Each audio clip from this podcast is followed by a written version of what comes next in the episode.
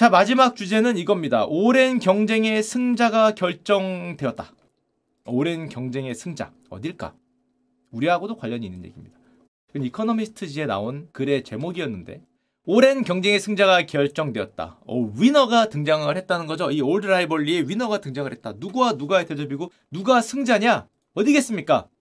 바로 홍콩과 싱가포르의 얘기입니다.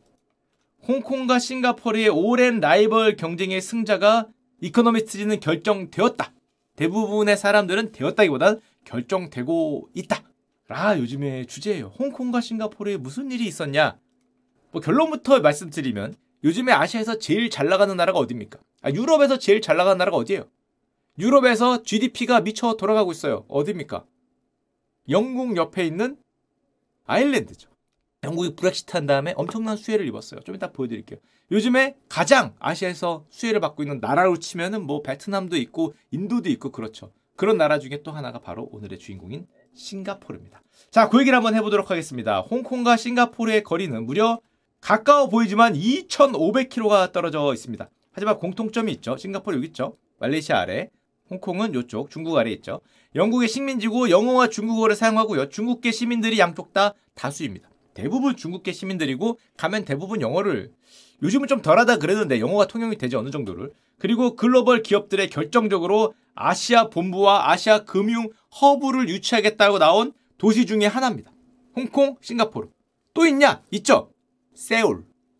세울도 있습니다. 저기에 글로벌 기업들의 아시아 본부와 금융 허브. 항상 세울이나 부산, 꼬레아 요걸 외치고요. 물론 도쿄도 외치고 있어요. 도쿄. 그래도 가장 앞서 나가는 건 역시 홍콩과 싱가포르였죠. 양자의 대결이 굉장히 치열했습니다. 근데 그 지금 승자가 등장했다고 얘기하는 거잖아요. 어떻게 됐을까? 자, 그 얘기를 하기 전에 예열을 하자면 지난 10월 4일 날 부산 국제영화제의 50년 차 배우 따거죠, 따거. 주윤발 아저씨가 부산 국제영화제에 등장을 했죠. 우리는 사랑해요 밀키스로 가장 유명한 이게 진짜 전설적인 광고입니다. 전설적인 광고. 제가 이거 유머하겠다고 사랑해요. 사랑해요 밀키스 했더니 직원들이 못 알아들어. 그게 뭐예요? 그러더라고. 아니 이거 국민 그거였는데 사랑해요 밀키스. 야 이게 옛날에 그 밀키스 안바사 대전에서 저 사랑해요 밀키스 한 번으로 그냥 평정했다 얘기를 하는데 껌뻑껌뻑하고 못 알아들어. 아 사랑해요 밀키스 광고죠. 이 광고 하나로 주윤발 형님이 이거를 얘기해서 밀키스가 시장을 평정했죠. 그걸 할 정도로 우리나라에서도 대단히 사랑을 받았던 배우라고 할 수 있는데 와서 여러 인터뷰를 먼저 보여드리면 얘기했죠. 전 재산 8천억, 9천억 얘기하는데 기부하겠다. 실제입니까? 과거에 이렇게 얘기했는데 그랬더니 어 그렇게 하겠다. 이 세상에 태어날 때 아무것도 가지 않았기 때문에 갈 때 빈손으로 가도 상관없다. 뭐 아직 기부한 건 아니지만 어쨌건 말하는 것 자체가 대단하죠. 태어났으면은 늙고 주름지는 것 이것이 인생이지 않겠냐 이런 얘기를 했습니다. 역시 화제가 됐고요. 그리고 홍콩 영화에 대한 인터뷰를 하는데 이런 얘기를 했어요. 홍콩 영화 요즘 좀 어떻습니까? 그랬더니 말하기 어렵다. 근데 말하기 어렵다고 하면서 할 말은 다 하셨어요. 야, 야, 역시 형님 아니랄까봐 말하기 어렵다 그러더니 중국 쪽에 검열이 많고 여러 부서를 거쳐야 승인을 받는다. 홍콩 감독들이 영화를 만들기 힘든 순간, 다 말씀하셨는데? 만들기 힘든 순간이다. 어려운 상황이지만 홍콩의 정신이 살아있는 영화를 만들고 싶다. 그러면서 한국 영화 요즘 잘 나가는 이유 가장 큰 경쟁력이 자유다. 소재가 다양하고 창작의 자유가 있지 않냐. 그래서 너희들이 잘 나간다. 형님 그렇게 얘기해도 되시겠습니까? 이거 잘못하면은 못 나오실 것 같은데. 중국에서 당신의 영화가 금지되지 않겠습니까? 옛날에도 얘기했어요. 왜냐하면 옛날부터 저런 목소리를 냈거든요. 홍콩 시위할 때 그 용기가 대단하다 이런 얘기를 하니까 중국이 당신의 그 영화를 금지하면 어떻게 하겠습니까? 그랬더니 이게 또 화제였죠. 이게 벌써 2014년 뉴스예요. 그래요? 그러면 돈을 좀 덜 벌면 됩니다. 재산이 8천억이죠. 좀 덜 벌면 되죠. 할 수 있나요? 뭐 허허 웃고 말았던 그게 거의 10년 전에 화제였는데 사실 이제 와서 이렇게 보면 우리의 기억 속에 있던 홍콩 영화 누아르, 홍콩 영화의 붐은 정말 옛날입니다. 1990년대기야. 이미 2000년 이후로 굉장히 홍콩 영화가 내려가고 해외 영화, 여기서 해외 영화는 중국 본토 제작 영화를 말합니다. 중국 본토 제작 영화가 엄청나게 올라갔죠. 역전된 지는 이미 거의 20년이 됐다고 볼 수 있고 최근엔 더 심화됐죠. 홍콩 사람들도 홍콩 영화는 이제 안 본 지가 상당히 오래됐습니다. 2002에 40%니까 옛날에 80%였어요. 홍콩 영화 전성시대. 지금은 13%.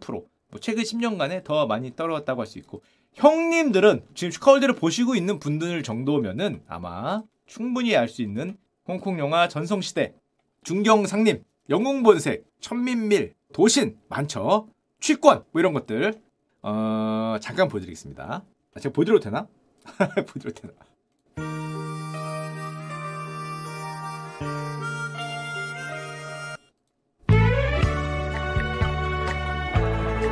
아, 뭐, 요거, 요런 거, 요런 거, 요런 거.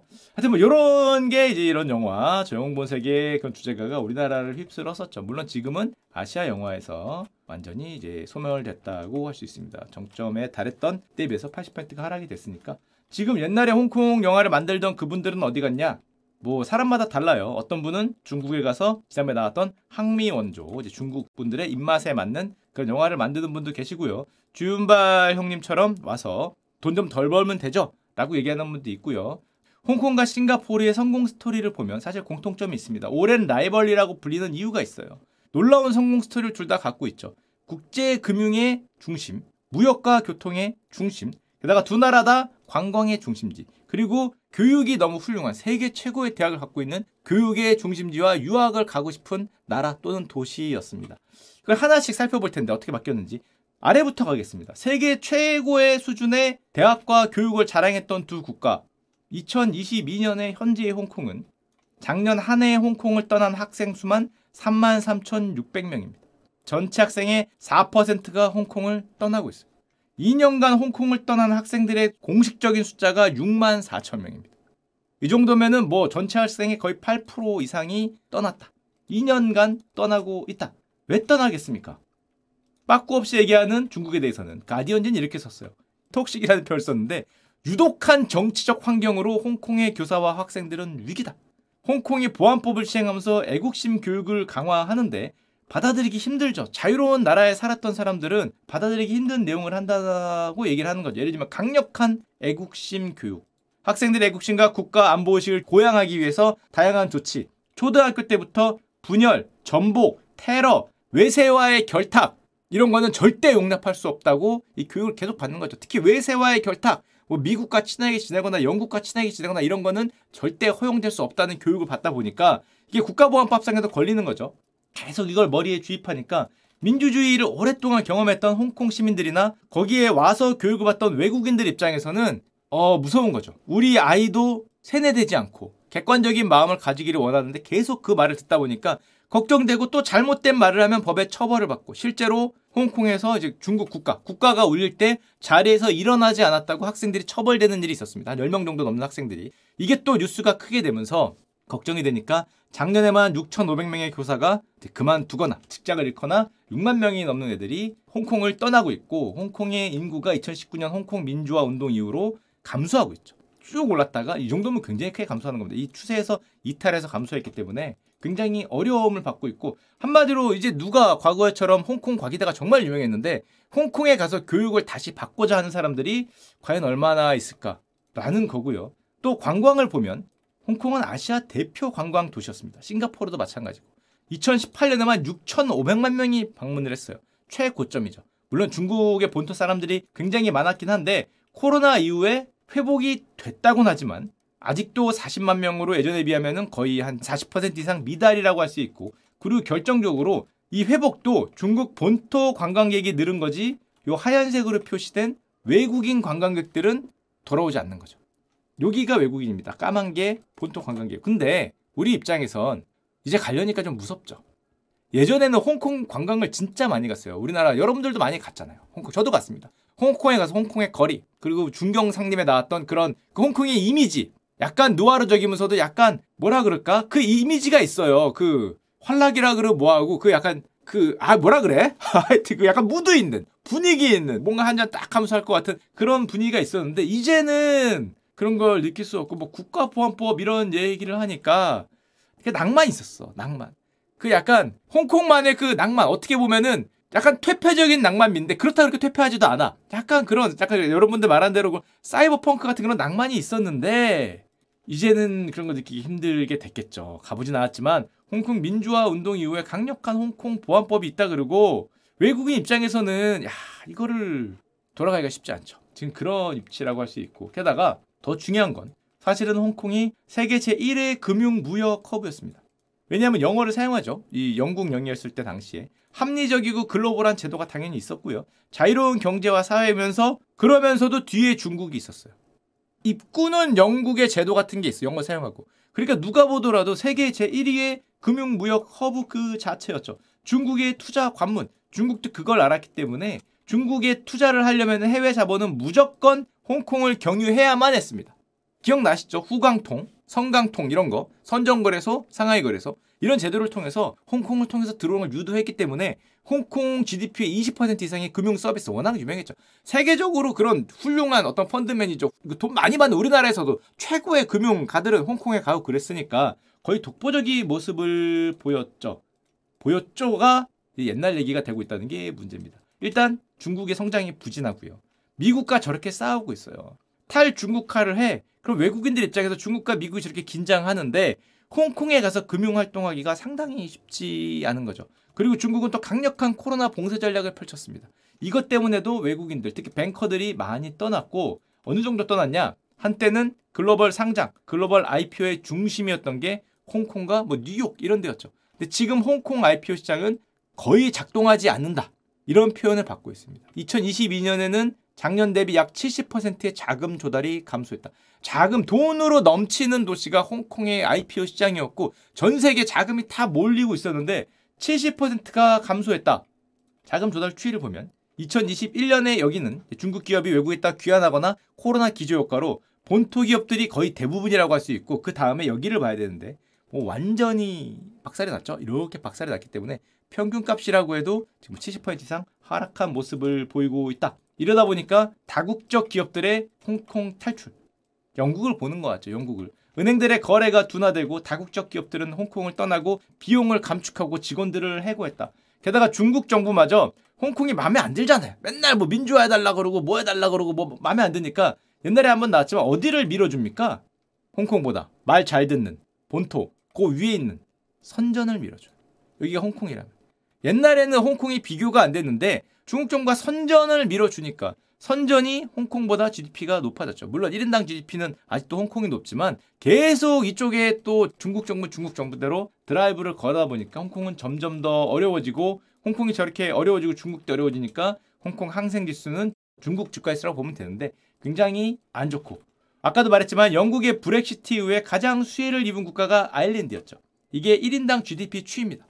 아일랜드는 영국을 향해서 하루에 세 번씩 절을 해야 됩니다. 이렇게 thank you bro를 외치면서 하루에 세 번씩 절을 해야 된다. 영국에 있던 금융 기업들이나 글로벌 헤드쿼터들이 아일랜드를 그렇게 많이 갔잖아요. 여기는 유로에 속해 있기도 하고 영국의 어떤 그 장점만 다 갖고 보니까 GDP가 미쳤죠. 세계에서 GDP가 최근에 거의 독보적인 1등이 아일랜드라고 할 수 있는데 하루에 세 번씩 절하세요. 문제는 홍콩이 저러다 보니까 홍콩의 쇠락으로 최대 수혜를 입은 국가가 오늘의 주인공인 싱가포르가 되는 거예요. 비슷해요. 영어와 중국어를 사용한다. 중국계 시민들이 다수를 차지한다. 역시 영국 식민지 역사가 있어서 제도나 문화가 영국식이고요. 지리적 위치가 기가 막힌데 여기도 뒤가 중국이죠. 사실은 싱가포르가 지리적 위치로 따지면 세계 탑이죠. 여기가 어딥니까? 여기가 소위 말라카 해협이잖아요. 뭐 말이 필요 없는 거 싱가포르 항구 세계 최고의 항구 싱가포르 공항 세계 최고 고향이기 때문에 지리적 위치까지 말할 필요가 없어서 요즘은 어떻게 됐냐 싱가포르가 홍콩을 제치고 세계에서 가장 자유로운 경제 도시로 선정이 됐습니다. 2023년 현재 9월 53년 만에 홍콩을 제친 겁니다. 심지어 자유에서만 제쳤냐? 아시아 최고 금융 중심지를 뽑아라 했을 때 이거는 말이 필요 없이 홍콩이었는데 지금은 싱가포르가 1등으로 꼽히고 있어요. 물론 모든 면에서는 아니고 일부 면이긴 하지만 역전되는 모습이 보이고 있다는 거죠.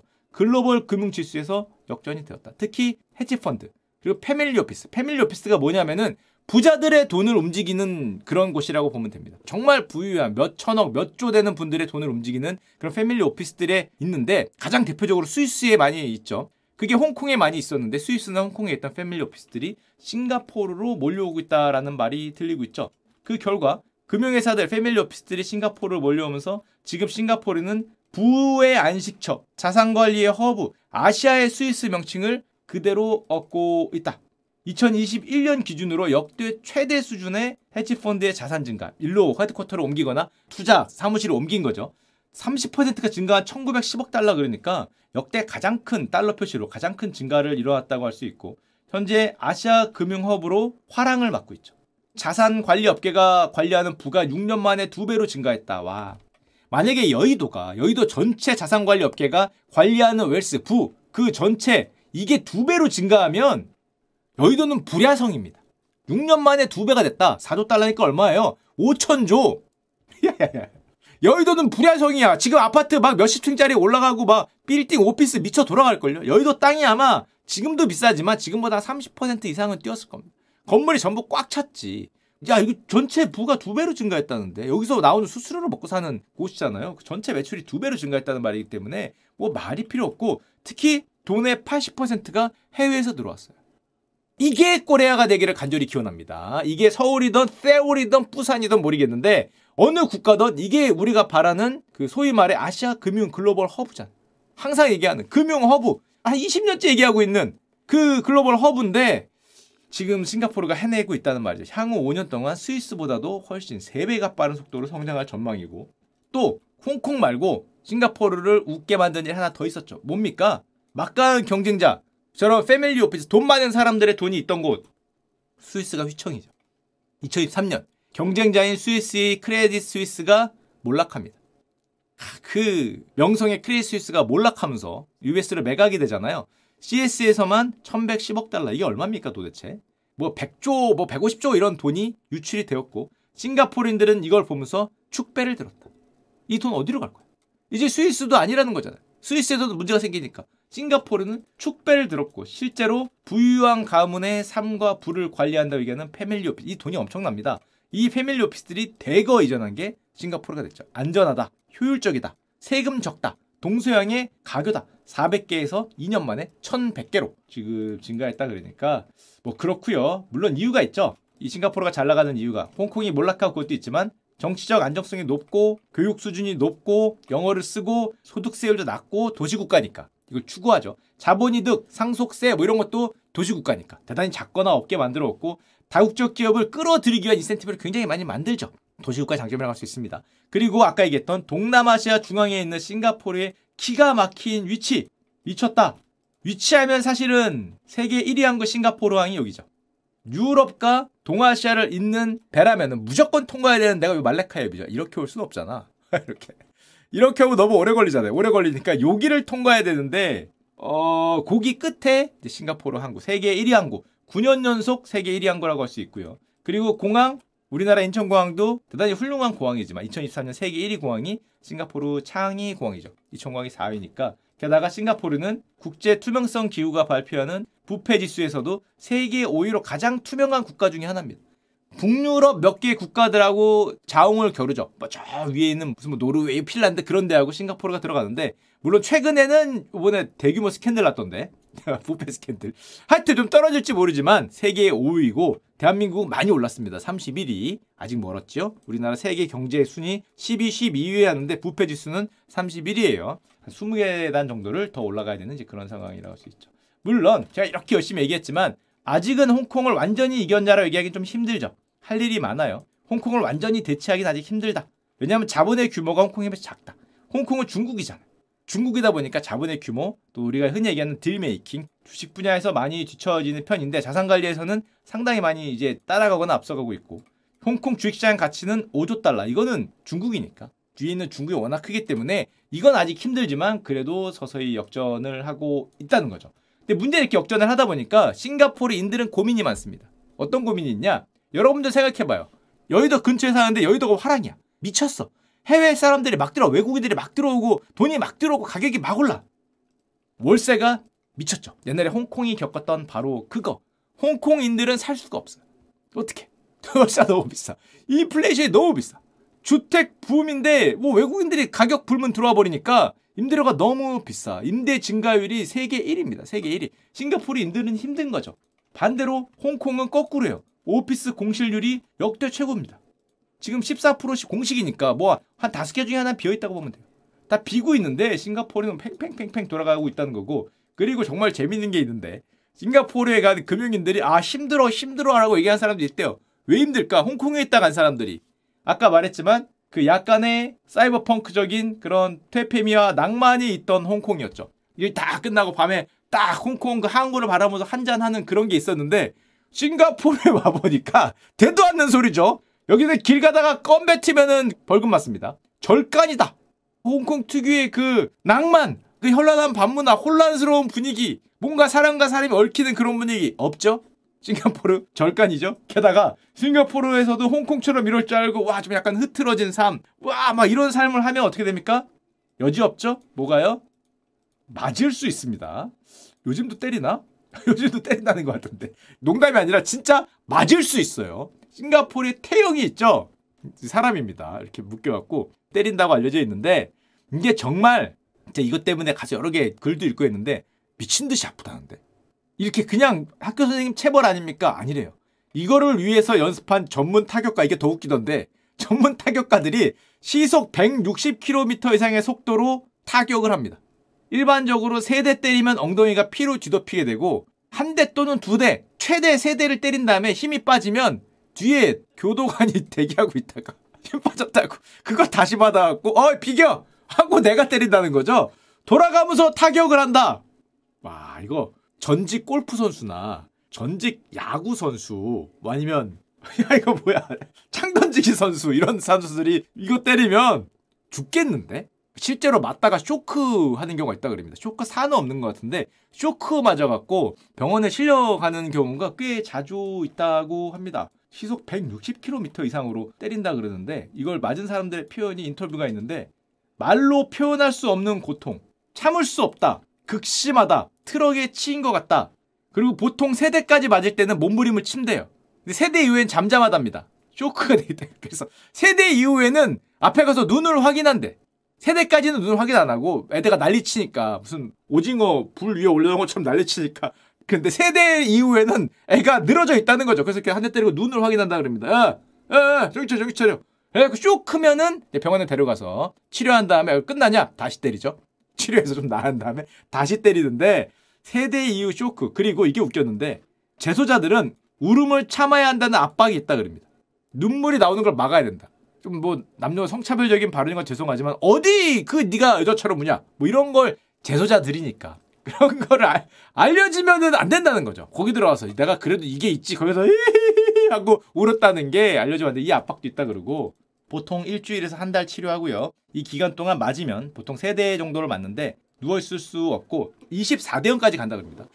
24대면 이거 죽는 게 낫지 않을까? 24대 하루에 안 때려요. 저거 때린 다음에 치료하고 또 때리고 치료하고 또 때리고 치료하고 또 때리고 하는데 야야 진짜 24대면 8대 때리는 것도 세번 해야 되잖아. 8대 때리고 한 달 치료하고 또 와서 거기 또 8대 때리고 한 달 치료하고 또 와서 거기 또 8대 때리고 이 정도 맞으면은 그 그게 잘 안 서는 그런 부전이나 그 그쵸? 그거 부전이나 배변 기능에 문제가 있는 경우도 있대요. 이 굉장히 후유증이 심하다 그럽니다. 그리고 이게 혹독한 걸로 유명한 게 자국민만 때리면 상관이 없는데 저 나라는 외국인도 여지 없죠. 이게 가장 최근에 화제가 됐던 것 중에 하나 이것도 최근도 몇 년 전이에요. 통근 열차에 스프레이로 낙서한 겁니다. 낙서. 왜 뭐 이렇게 그림 그리는 거 있잖아요. 뭐 다리 같은 데 그림 그리고. 아이고 한국에서 해야지 그걸 싱가포르에서 하네. 개념을 상실했죠. 이 독일인 청년 두 명인데 꼬레안가요? 아 아니야 그거 싱가포르야. 꼬레안 줄 알고 그렸다가 징역 9개월에 태형 세대인데 여기서 징역은 받겠다. 근데 태형 어떻게 안 받아보려고 죄송하다, 어리석었다, 사과한다, 교훈을 얻었다, 다시는 그런 일을 하지 않겠다. 라고 했지만 맞았죠? 그럴 수밖에 없는 게 이거보다 더 옛날에 십몇 년 전에 어떤 미국인이 이거 걸린 적이 있어요. 그때 빌 클린턴이었나? 미국 대통령이 우리 그 미국인 좀 봐달라 라고 했지만 끝까지 그 미국인 엉덩이를 때렸습니다. 그리고 그 미국인이 엉덩이 맞고 일어난 다음에 자기 때린 사람하고 악수하는 거 사진으로 발표한 적이 있습니다. 이거 봐라. 남자다. 얘도 그 이름이 뭐였더라 이게? 이 미국인도 남자다 해서 때린 사람하고 그 미국인하고 악수하고 이렇게 부러워하면서 야 이렇게 그, 야 UFC로 서로 펴다가 눈 밤탱이가 돼도 이렇게 악수한 것처럼 맞은 다음에 이렇게 악수했고 와 봐라 싱가포르가 맞으니까 남자가 된다 이렇게 사나이 아이가 사나이 사람이 됐네 교화됐다 그래서 이렇게 안고 사진 올린 적이 있습니다 그런 적이 있기 때문에 여지 없는 나라여서 아, 그게 그리워서 뭐 그런 얘기를 했다고 하고요. 지나치게 엄격한 법 질서여서 힘들었다. 뭐 하여튼 그런 나라입니다. 자, 하여튼 그 결과 어떻게 됐냐? 결론적으로. 홍콩과 싱가포르의 1인당 GDP 추입니다. 2000년대까지는 티격태격했어요. 2000년대 이후에 싱가포르가 조금 앞서갔지만 크기가 벌어지지 않았는데 최근에 여기서부터 입이 벌어지고 있죠. 이제는 50% 이상 싱가포르가 1인당 GDP가 높습니다. 홍콩은 한 5만 달러 하고 싱가포르는 7만 8천 달러 엄청나게 높은 거예요. 세계적인 부국이 됐죠. 그리고 앞으로 요점 보이죠? 더 올라갈 걸로 보이기 때문에 차이는 점점 더 벌어질 것 같다. 마치 아일랜드하고 똑같은 그런 모습이 보이는 거죠. 아시아 4개국의 추이를 보면 어 일본은 1등이었죠. 으악 하다가 30년 기어서 우리 옆이고요. 한국은 올라가기 세계적으로 많이 올라갔는데 어 만났죠. 홍콩은 앞서 가다가 주춤한 거고 지금 치고 나가는 게 옛날에 2005년까지만 해도 한 중간에 있었죠. 우리나라보다 약간 높거나 일본과 비슷했던 싱가포르는 기세를 타고 올라가서 지금 7만 8천 달러. 한국, 일본의 두 배가 됐습니다. 한 10년, 15년 전에는 비슷했죠. 글로벌 금융 허브 아니면 글로벌 관광의 도시, 글로벌 무역의 도시 이런 어떤 걸 받으면서 교육의 중심지 세계 돈이 다 몰리면서 한국의 두 배 이상 일본의 1인당으로 치면 숫자가 작죠. 도시국가니까 물론 그렇긴 하지만 그런 도시가 됐고 저 나라가 글로벌 구매력 평가 기준 물가를 감안한 구매력 평가 기준을 보면 현재 1인당 GDP가 세계 2위입니다. 룩셈부르크도 마찬가지니까 싱가포르가 세계 2위의 어떤 부를 갖고 있다. 개인적으로 보면 명목으로는 아까 되겠지만 세계 5위 정도가 되는 그런 국가가 됐습니다. 돈을 떠나서 두 도시의 도시라고 할 수 있죠. 싱가포르는 도시 국가지만 이 도시의 어떤 위상을 보면 2023년에 테일러 스위프트가 월드 투어를 하는데 홍콩인들이 정말 이걸 보고 타격을 많이 받았다 그러는데 홍콩을 뺐어요. 그리고 싱가포르에서 공연을 했습니다. 근데 이거는 테일러 스위프트만의 문제는 아니에요. 최근에 가는 월드 스타들이 홍콩을 제외하는 경우가 대단히 많아졌습니다. 콜드플레이, 뭐 해리 스타일스, 홍콩을 제외하고 싱가포르에서 하는 거예요. 이거 홍콩의 입장에선 자존심이 엄청 상하는 거죠. 몇 년 전까지는 상상할 수 없던 일인데 홍콩의 낭만, 그런 문화, 그런 걸 생각을 하면은 홍콩을 제외한다는 거는 차라리 한국은 제외할 수 있어도 홍콩은 제외를 안 했는데 요즘은 홍콩을 건너뛰죠. 아무래도 이런 스타들 입장에서는 구설수에 오르는 걸 싫겠죠. 그 중국 입장이 강한데 괜히 가서 구설수에 오른 미중 갈등도 있고 또 옛날에 홍콩이 아니기 때문에 건너뛰고 대신에 싱가포르를 가는 어 이거에 이제 홍콩 시민분들이 충격을 좀 많이 받았다고 하죠. 그리고 물가가 야 물가가 싱가포르가 요즘에 미쳤다고 합니다. 제 후배도 싱가포르에 있는데 야 미쳤다 그래요. 이런 얘기도 있더라고요. 테일러 스위프트 공연표를 구했다. 야 너무 좋다. 어 비싸게 구했어. 하고 싱가포르 가려고 알아봤더니 호텔 방값이 미쳤더라. 물론 이건 스위프트 공연 때문인 것 같긴 한데 그래도 뭐 최고의 물가 상승률 지금 뭐 가장 잘 나가는 도시가 됐습니다. 아마 이게 우리 대한민국 코리아의 미래가 아닐까. 음 결론은 그거죠. 지금 당장은 싱가포르였겠지만 우리 코레아 지금 서울과 부산 세계 글로벌 허브 금융 허브 노력하고 있거든요. 제가 그 서울시 홍보대사 지난번에 그 우리 핀테크의 미래에 대해서 강연도 하나 했습니다. 그 강연 결과 어 녹색 한국이죠. 아야야 곧 남았다 곧. 자 개구리가 움찔한 거는 그 뛰기 위한 그 추진력을 얻기 위함이니까 자 우리 지금 움찔해서 힘 모으고 있죠. 힘 모. 차트도 원래 이렇게 모이면은 삼각 수렴이라 그럽니다. 수렴하면은 위로 발산하게 마련이니까 아, 물론 뭐 수렴했을 때 가끔 아래로 발산하기도 해요. 하여튼 발산이죠. 위든 아래든 발산하기 위해서 힘을 모았기 때문에 아마 위로 발산하지 않을까. 어, 우리 세울, 부산 잘 해서 글로벌 금융 허무가 돼서 10년, 이거 불과 10년 만에 생긴 일입니다. 여기부터라고 출발을 봐야 되니까 2023년, 15년, 15년 정도 전에부터 싱가포르가 출발했는데 대한민국은 2023년 거의 지났으니까 2024년부터 앞으로 15년간 달리면 2039년에는 거꾸로 이런 모습으로 다시 방송을 할 수 있지 않을까 생각을 합니다.